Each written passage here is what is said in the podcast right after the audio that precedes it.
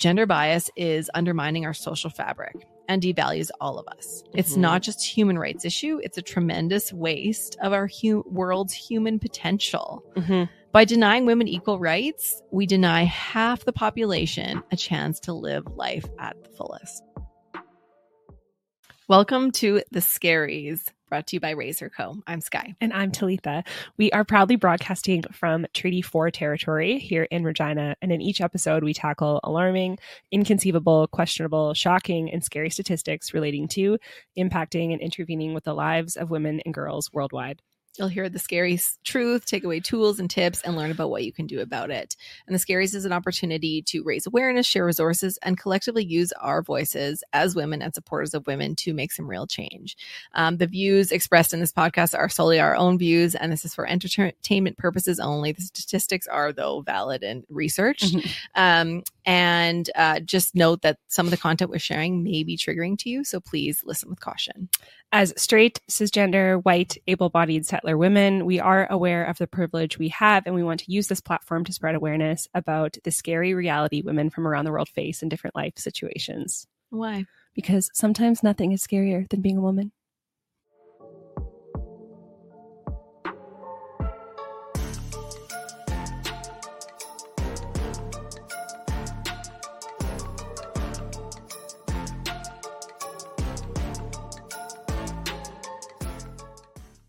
In 2023, let's talk about what's happening in the world today. We're wrapping up 2023. I cannot believe it. I don't know where this year went. I have no idea. To be honest, I've been on mat leave the whole time, pretty much, and it's just been a blur.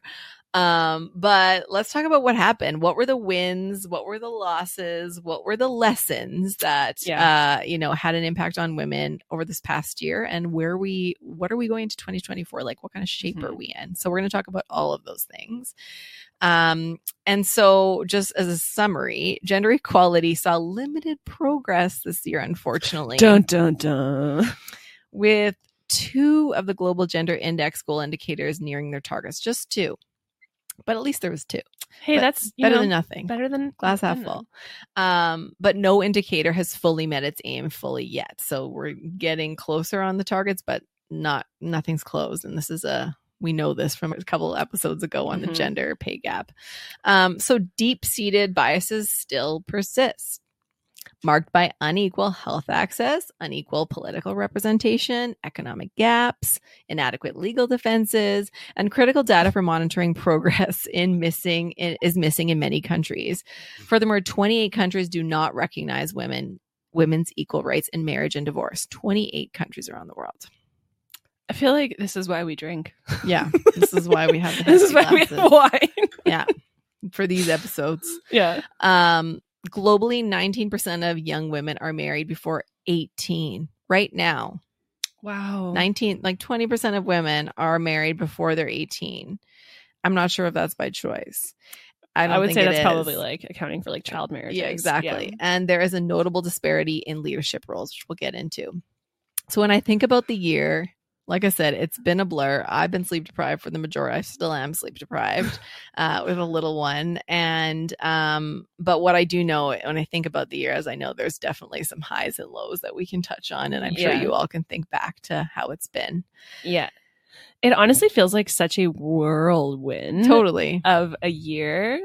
Like I just think about like where we were at the beginning of the year and like what we've gone through Mhm. as like individual humans, as an organization that we run, as a city like where as- we live like yeah. so much has changed where we are too it's just like yeah. you can just like keep pulling the lens back further of like all of the things that have happened and so it's really wild and so when you had asked me to think about like some wins or losses or things that have happened in 2023 honestly the biggest thing that i could think about as because i was trying to stay positive because this is not going to be a very positive No, episode um regardless of us laughing or not we laugh so that we don't cry. Um but uh one of the biggest things that i actually wanted to like celebrate was uh christine sinclair. So she for those of you who don't know um she just recently retired uh, at the beginning of december from a 23 year career on team canada as a, a soccer player.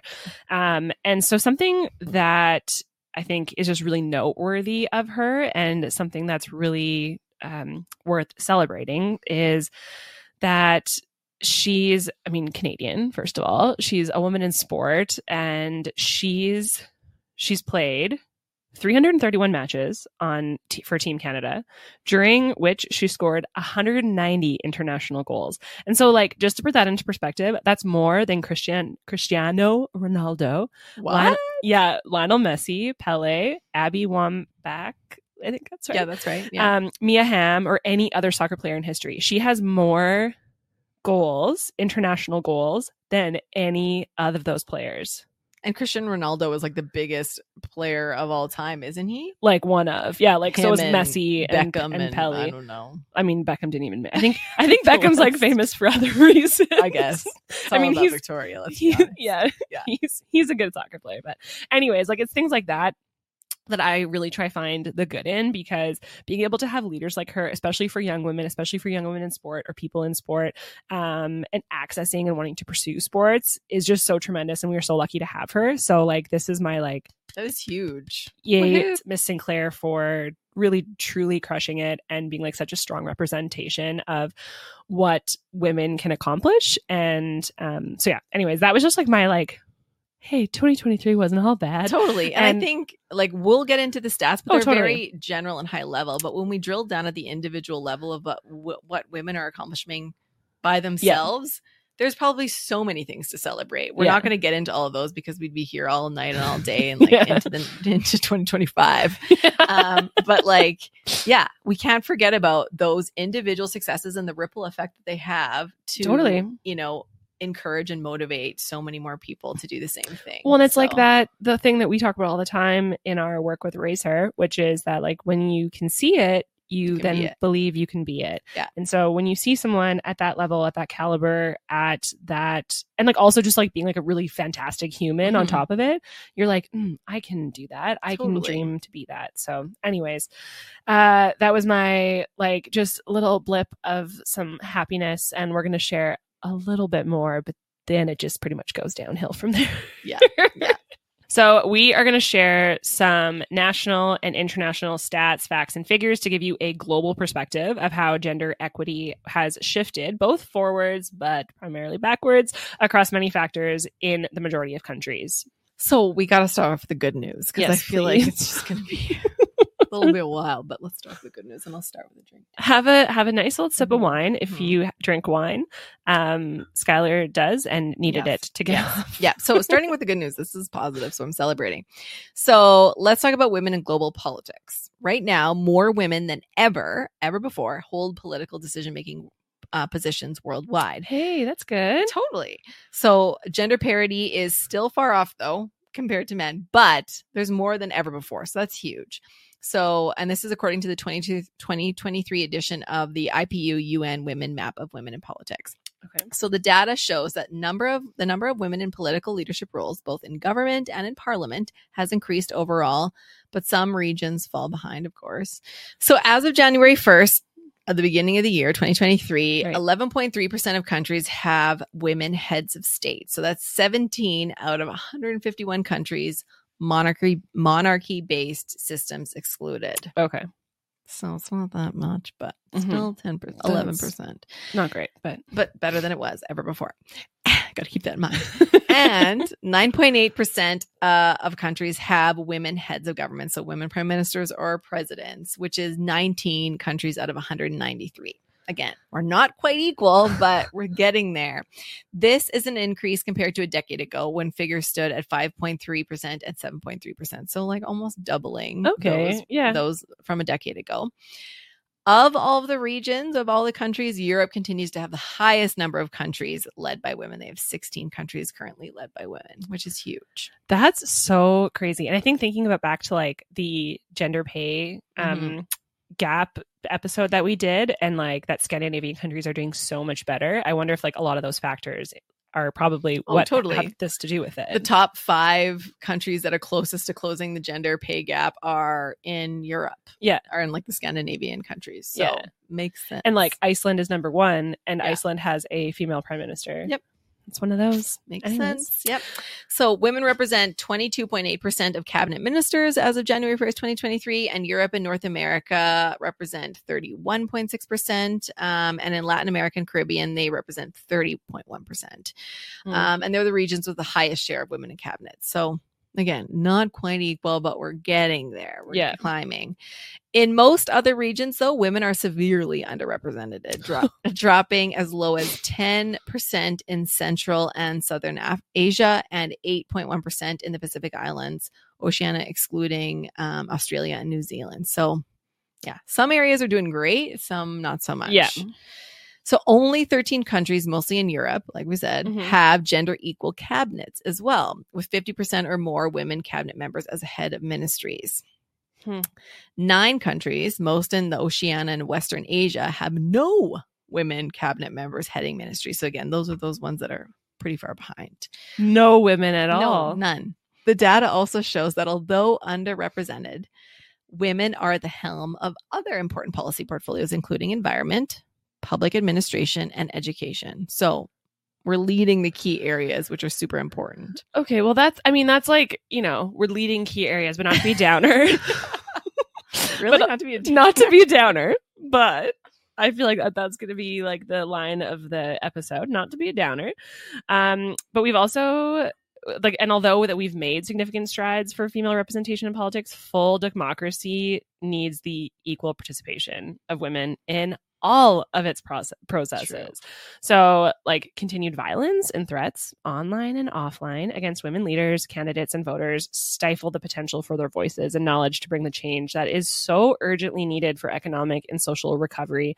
And I think this is something that we will talk about in a future episode with someone who is in politics, um, because the violence and threats are rampant and like and visceral and Oh, totally. I Like- would love to see some. Well, we'll get into the stats, but like, I know Yeah. there's a lot of stats on male prime ministers or male Yeah. presidents as well, but like, in comparison, there's just when you're a public figure, there's all kinds of positive, negative trolls, attention, all of that. Yeah. But for female prime ministers, for political figures, it is like so much more. oh yeah Like, think about Hillary Clinton when she ran. Like, oh it was totally Yeah. crazy. Um, so yeah, we will get into that. Mhm. And it actually doesn't surprise me, unfortunately, after we did the episode on cyber violence and there is tons of room for improvement when it comes to Oh, this. And yeah. women are disproportionately impacted by it. So Mhm. anyway, back to the positive, please. Back to the card. At 2023 Women at Work study, a Women at Work study conducted by Deloitte of 5,000 women across 10 countries unveiled that this year has seen a significant d- decrease in women who report feeling burnt out. Oh hmm. what's Just- that what's that like I know. I don't know. Just under 30% versus 46% last year. that's actually like a i mean a decent Yeah, that's a good thing. But yeah. just wait. Or just wait, decrease, I just guess, Wait, but- just wait. It doesn't. okay always stay that good. sorry and respondents say that their overall mental health and well-being has slight is slightly better than last year. So burnouts lower and mental health well-being okay, a little bit better than pandemic times. Right. Let's be honest, what we're Not comparing nice. to here. right Um, but with this stat, fewer women say they they get adequate health, mental health support from their employers, and several factors point to the persistent workplace mental health stigma. So the number of women who feel comfortable talking about their mental health in the workplace has dropped significantly, though, from last year to has dropped from forty three percent to 23 25 percent. That's a huge drop. oh my god Oh, in one year, like 20%, a huge drop Yeah. for people feeling comfortable to speak about mental health in the office. I think there's also just like such still such a stigma. And so even if they're like, it's safe to talk about mental health here, if you're like, okay, I have like anxiety and depression, they're like, mm. ooh, don't like don't, you know, give her any feedback or like don't do anything that's gonna put her off the deep end. And then you just feel othered and like you're just then put out like on an people island. are walking around eggshells Yeah. or like even if you're like i need a mental health day off it's like oh they're not they're shopping. yeah exactly no so Sometimes that's what you need though for your mental that health. is therapy 100% yeah. it is for me Yeah. um and so with that fewer people fewer women feel comfortable disclosing mental health challenges as the Mhm. reason they take time off work like i said Mhm. 39% in 2022 compared to 25% in 2023 the pressure to be always on is also worse with 37% of women saying they're able to switch off from switch off compared to 45% in 2022. So the Mhm. burnout stat, I'm just wondering if we're getting better at burnout. So we're just like, we don't notice we're burnout. We're kind of like numb to it. It's because just like we're the used to doing status. more. Yeah. Like we've been doing it for so long that it's just like, oh, this is normal. I can handle it. Like I've just adapted. Yeah. I uh absolutely believe that. I think that that is something that like I think that people have been so burnt out for so long that you're like, "Oh, this is just what my life is now." Yeah. Like this so I don't think I'm burnt out. I think this is just like what it is, but you're like, "No, that's Mhm. no." Yeah, that could be it. So, I mean, it's still in the positive section, but Yeah. take it with what you will. I feel like all these positives were like, "Great, but Yeah. Anyways, let's uh, add some more positive strides, shall we? There's only a few more. Um, so, some positive strides made by the Canadian or the government of Canada, Canadian government. Uh, we should also note include the government of Canada recently announced bilateral agreements with Saskatchewan, Manitoba, and Prince Edward Island, so provinces within Canada, Mhm. to support the implementation of the National Action Plan to End Gender Based Violence. Um, these agreements address each province's challenges, needs, and priorities under the five pillars of the National Action Plan. And I mean, very great to see and hear that because, as we know, Saskatchewan has the highest highest rate of intimate partner violence and gender based violence. So uh, that's great that there is a plan in place. Um, when the action of the plan is going to Mhm. come to fruition. We are not sure, but at least there is something that is potentially being done about it. Uh, the government of Canada also made an investment of 160 million to sustain historic funding for Canadian women's organizations and equity deserving groups, with a particular focus on Indigenous women, women with disabilities, members of the 2S LGBTQIA plus community, and newcomer Black, racialized, and migrant women. Finally, with funding from WAGE's 2S LGBTQIA plus Community Cap- Capacity Fund, Justice Trans New Access to Justice Research Project has identified programs, solutions, and steps for trans or for Two Spirit, trans, non-binary, and gender non-conforming communities to transform the justice system into one that is equal for all. Ooh. So a lot of a lot of policies, a lot of writing's been being done in the last bit. So I mean, we'll see if we see some of that come to fruition in the next number of years. Hopefully, it doesn't take too long. That's the thing. It's it probably will be a number of years, but But how long is this action plan? Like a ten year action plan? Usually, they Yeah. are. So we'll see. We'll we'll check back in uh, 2033. Yeah. We're still here. Yeah. still here doing this. So I don't want to cut things off when we're so excited about all the progress we've made. But yeah, there are quite a few losses this year, unfortunately, and reverses back Mm-hmm. um, that we experienced worldwide in 2023. So, and I don't know really why. like why I can't 2023? pinpoint why this year we've had so many setbacks. I don't wasn't know. that there was something in the gender pay gap episode as well that we talked about like there being like a huge decrease in 2023. That's reiterated in this one. Um, women in leadership roles, there's Ah. less of them um, now than last year or the year before, I think. So, yeah, I don't know what happened specifically this year that, like, globally, Yeah. in so many areas, you know, that that's anyway, we'll get into it. Yeah. So, from a bird's eye view, some of the key setbacks for women this year included the global pandemic continues on, conflict, the climate crisis, and harsh backlash against women's sexual and reproductive health and rights, to name a few. Hmm, Just a couple. Um, and they're further diminishing the outlook on gender equality, all of those things com- combined together. Mhm. So, violence against women remains super high. Global health, climate, and humanitarian crises have further increased the risks of violence against women, especially for the most vulnerable women and girls. And women feel more unsafe than they've ever done before, before the pandemic. In countries as diverse as in the US, women and girls now have fewer rights than their mothers and grandmothers did. Hard to believe. I don't know. Like I said, what has happened? Like, they, I don't know. After chatting I'm- about Barbie and like where we've gone and how much, like, you know, every year took them a while to get the point, but like slowly Yeah, yeah, learning yeah. and learning and adjusting and tweaking and changing. And then we're going back to things pre grandma. Like, That's crazy. Why? I don't know. I Yeah. don't know. Um, I also found that in Afghanistan, the Taliban has banned women from attending secondary school and university, pushing the the world further away from achieving the UN Global Five, or sorry, UN Global Goal Five for gender equality.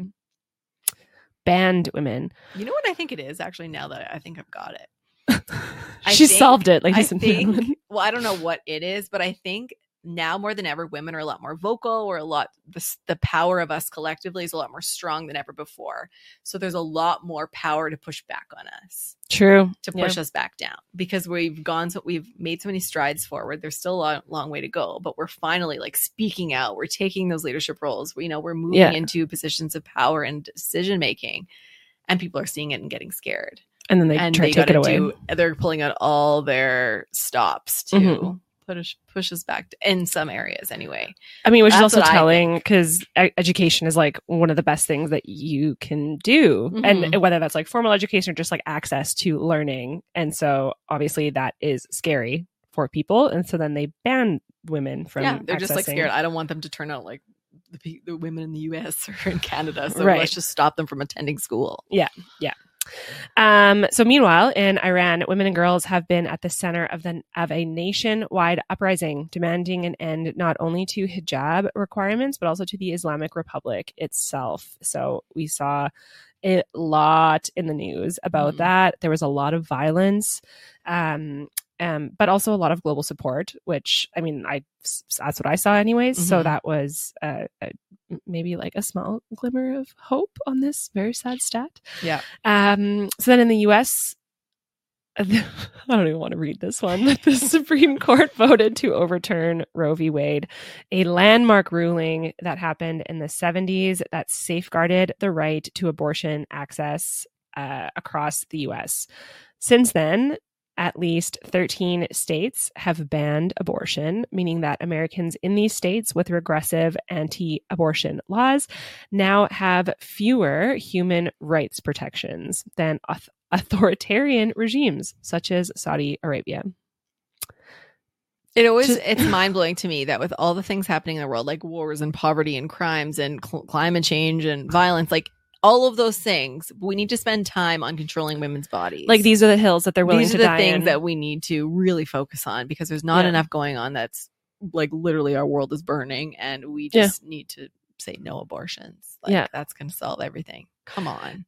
you said the world is burning. This is just like, do you know that it's actually called global boiling now? Well, yeah, seriously. it So is like the world is literally burning. truly boiling.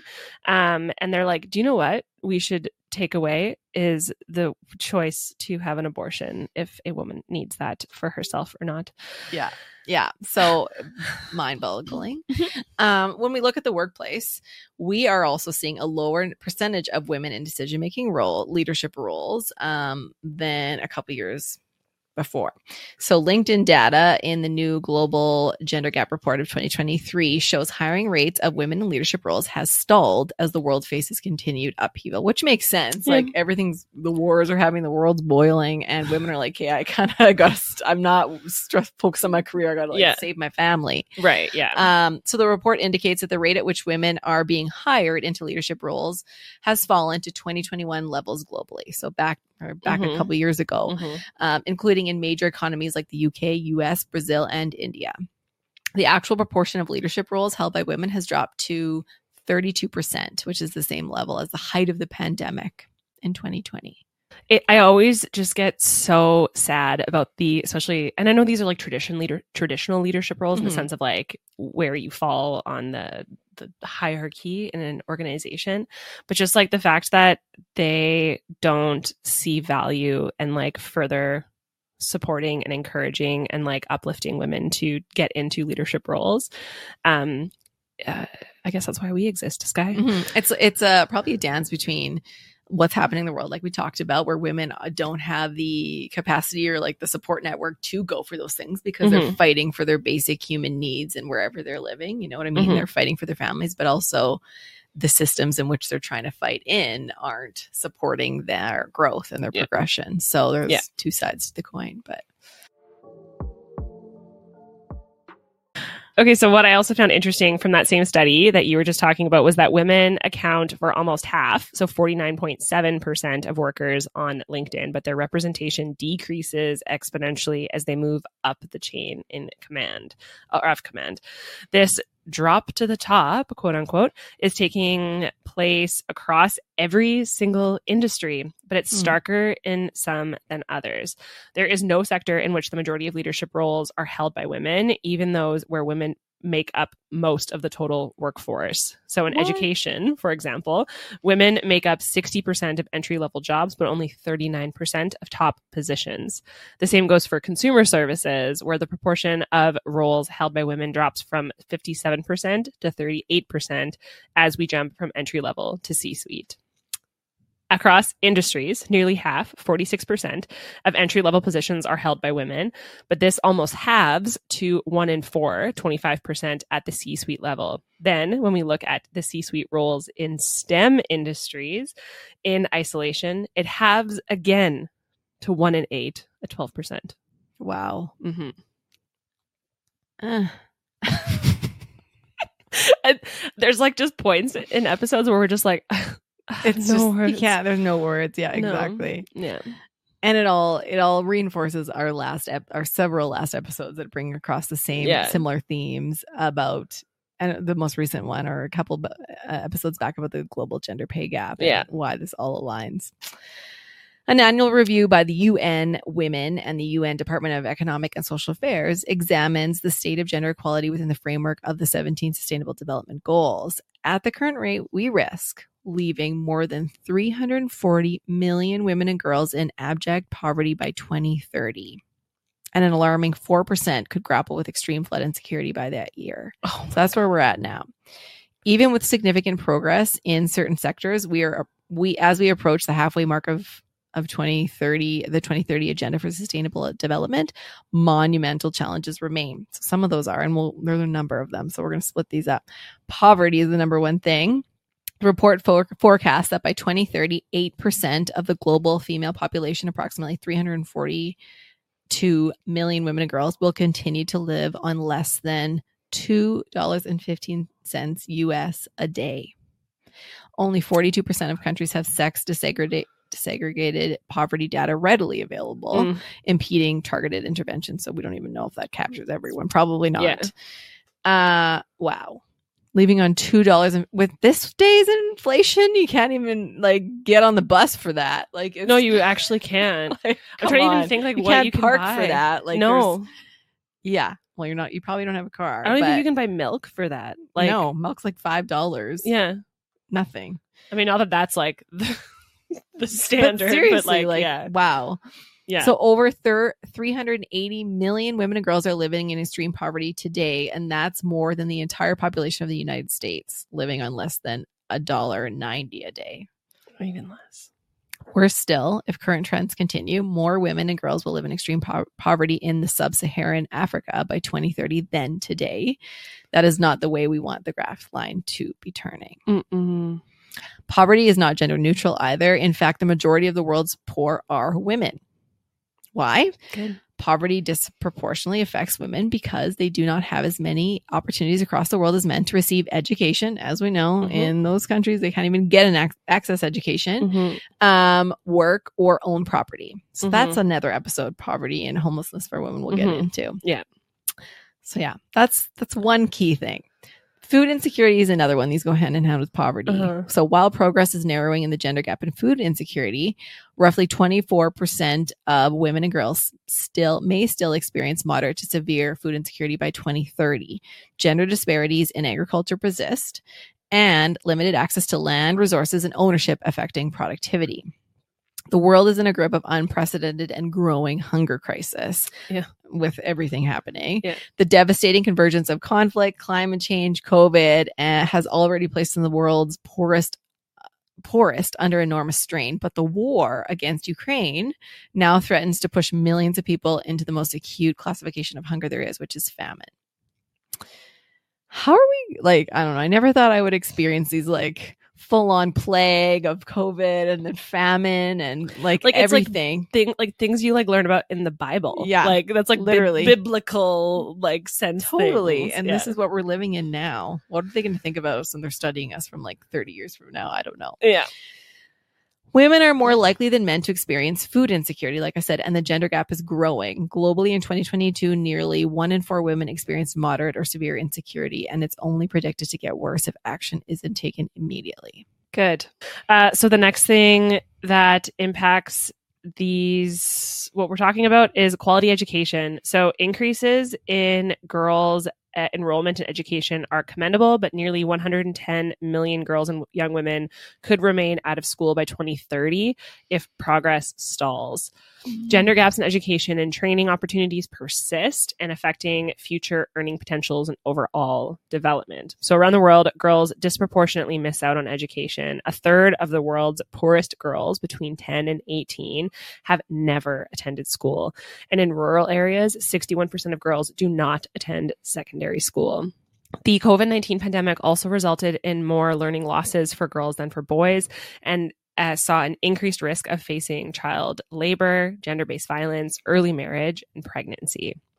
Yet, girls' education is integral to virtually every aspect of ending extreme poverty. Mhm. As we said, when girls receive a quality education, every area of their lives and communities benefit. Keeping girls in school supports economic growth, promotes peace, and helps fight climate change. Women who complete secondary education go on to make higher incomes with each additional year of schooling, boosting a girl's earning potential as an adult up to 20%. Stay- no words again. How? Why? uh, the yeah, it's great. The next thing is clean water and sanitation. So while more women ha- now have access to safe drinking water, around 380 million women and girls live among amid high or critical water stress, a number Mm. projected to increase to 674 million by 2050 due to climate change.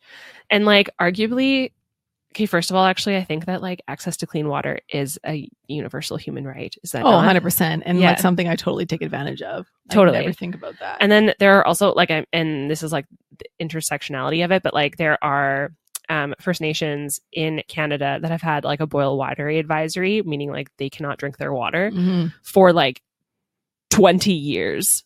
And the like no one is doing anything about Mhm. it. So then like if you can't just like go that just like impacts your entire Oh, totally. way of life. You have to get the Culligans, which costs like 20 bucks for like two Mm. jugs. And then Yeah. to get there, you're probably not living clo- like it's a whole It's- thing. Yeah. So like just like having access to clean water and then obviously sanitation and like clean space. So like I mean, when you're like on your period, for instance, you need to be able to like clean yourself Mhm. and like have a clean space and it not being sanitary and like not even having like clean water to do that. Yeah. It's just I mean, that's just then like you're not gonna go to school because of Totally, whatever. Like it just like keeps snowball, piling. yeah. yeah.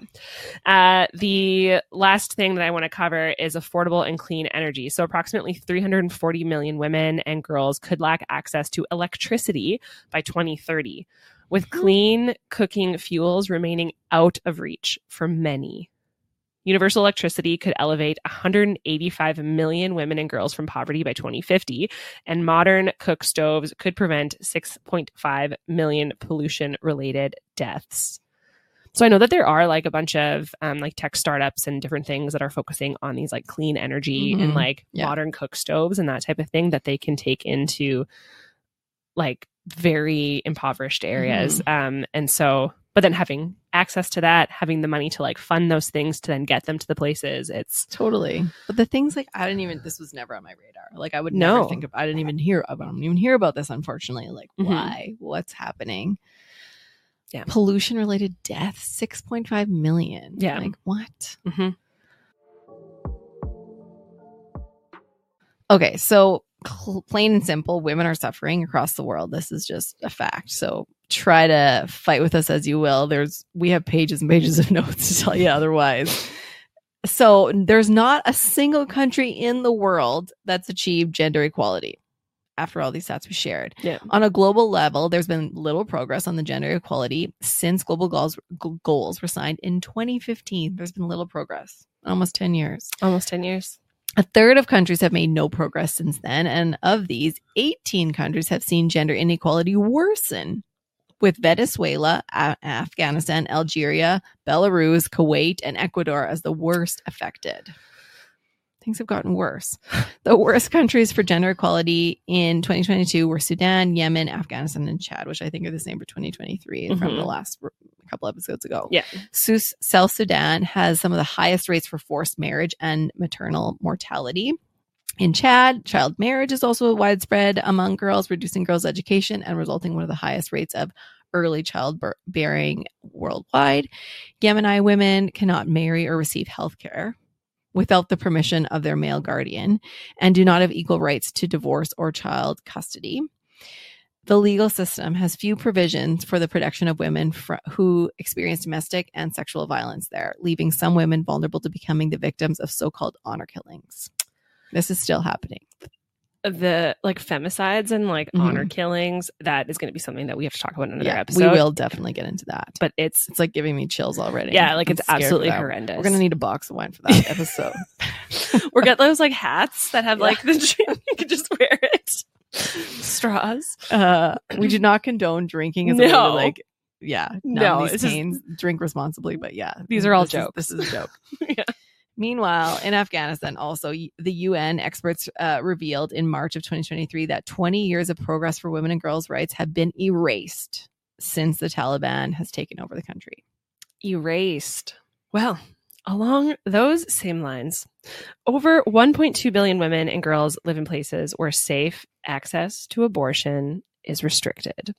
So, access to abortion is a central part of sexual and reproductive health and rights, essential to the mission to achieve gender equality and end extreme poverty. Yet, it remains illegal in several countries and restricted in many others, including our friends to the south.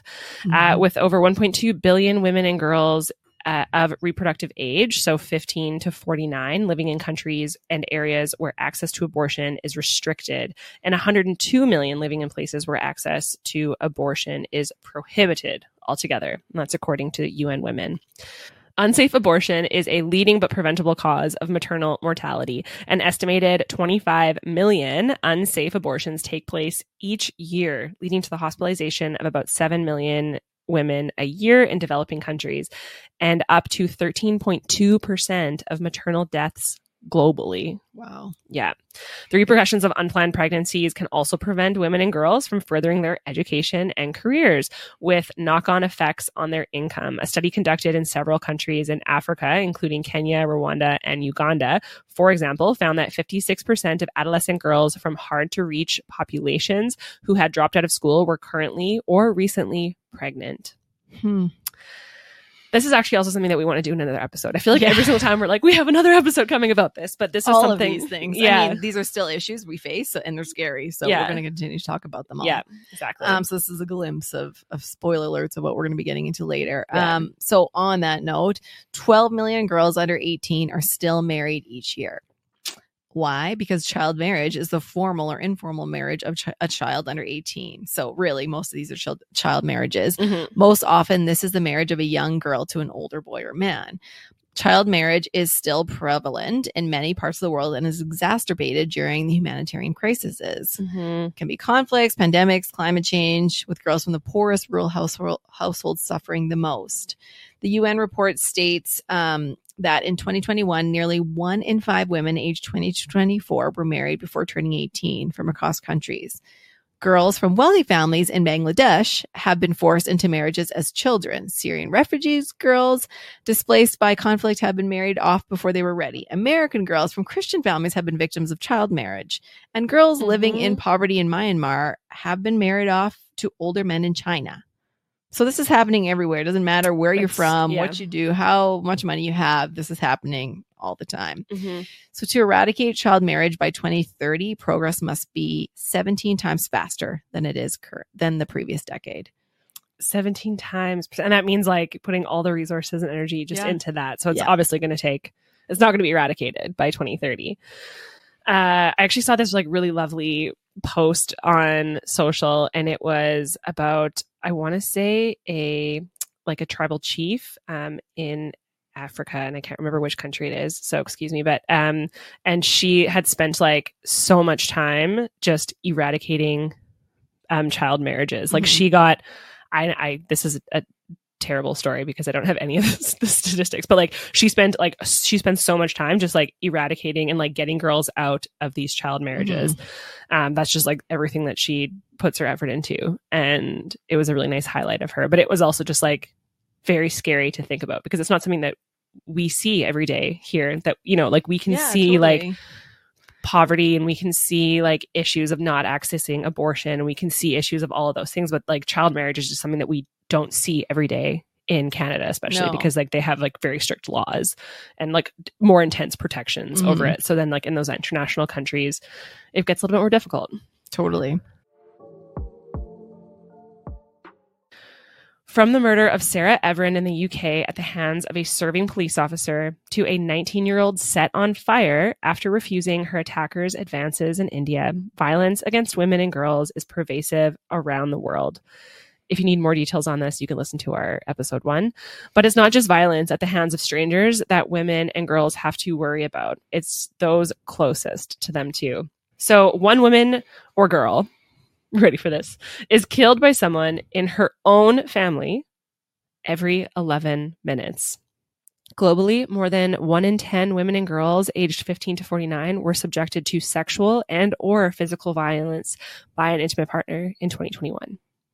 It's like mic drop there. Like I don't know what else to say after No. that. Like every 11 minutes. Woo. Every 11 minutes. Yeah. So then on another scary note, it could take another 286 years to remove discriminatory laws for women and girls.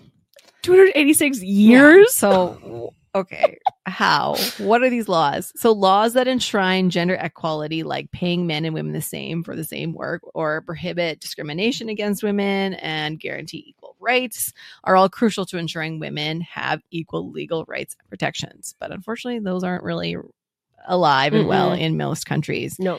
Uh, gaps rem- remain in many countries, and at the current rate, it may take up to 286 years, six years to secure these legal legal frameworks.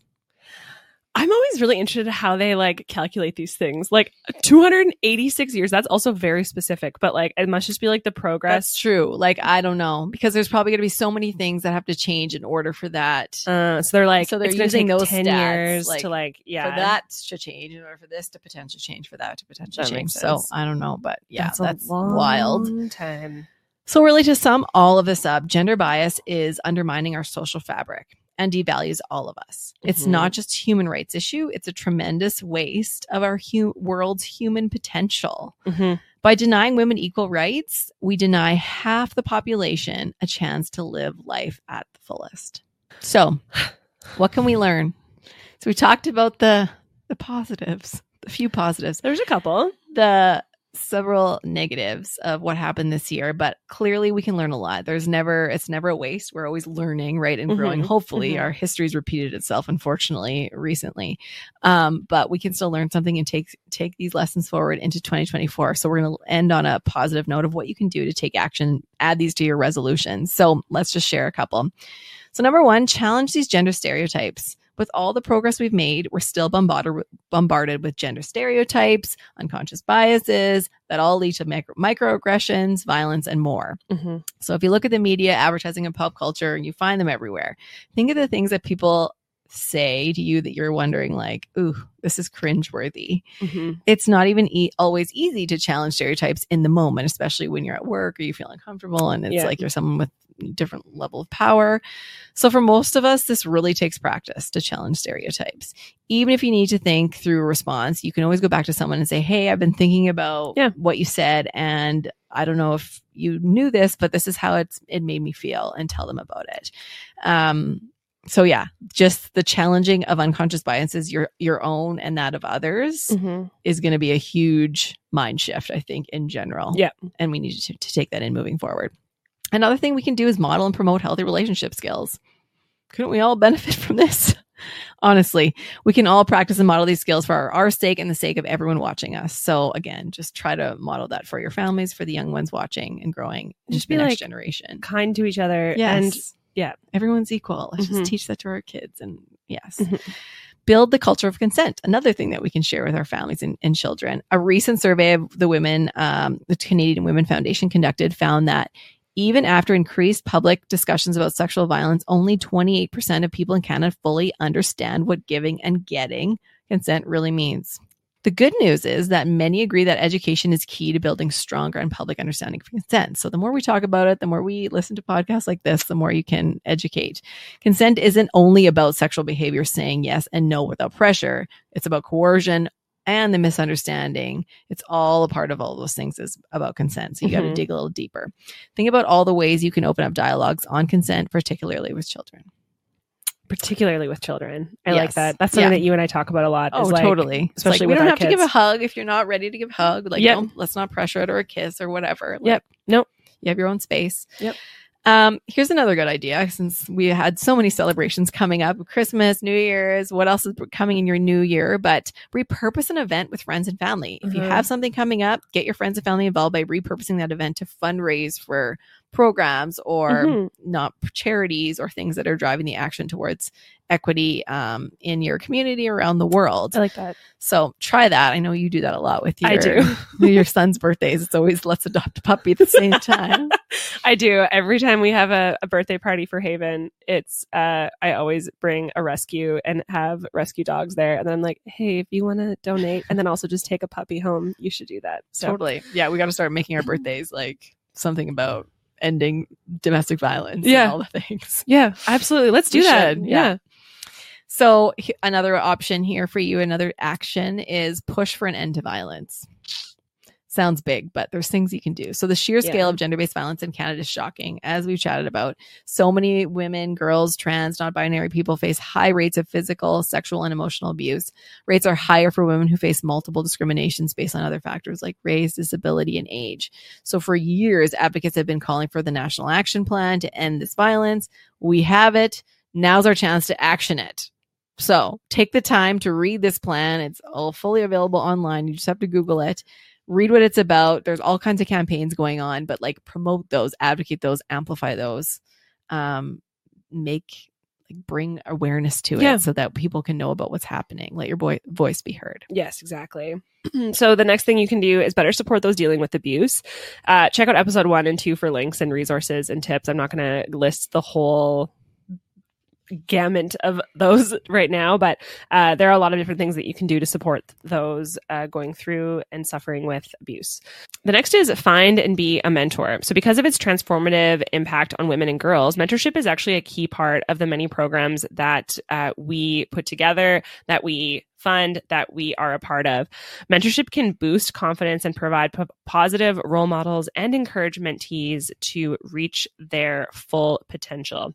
You can check in your workplace, your school, and in your community for those opportunities. And we actually at Raise Her Co., alongside the U of R Champions of Change Club, offer a mentorship program called She's Here. Uh, it'll be launching in like a couple of weeks from the time that this episode goes live. Um, but you can check out our website for more details if you want to get involved in the next iteration of it. Next is promote inclusive leadership. So women remain underrepresented in professional and political leadership roles, as Skylar so eloquently went over at the beginning of this episode.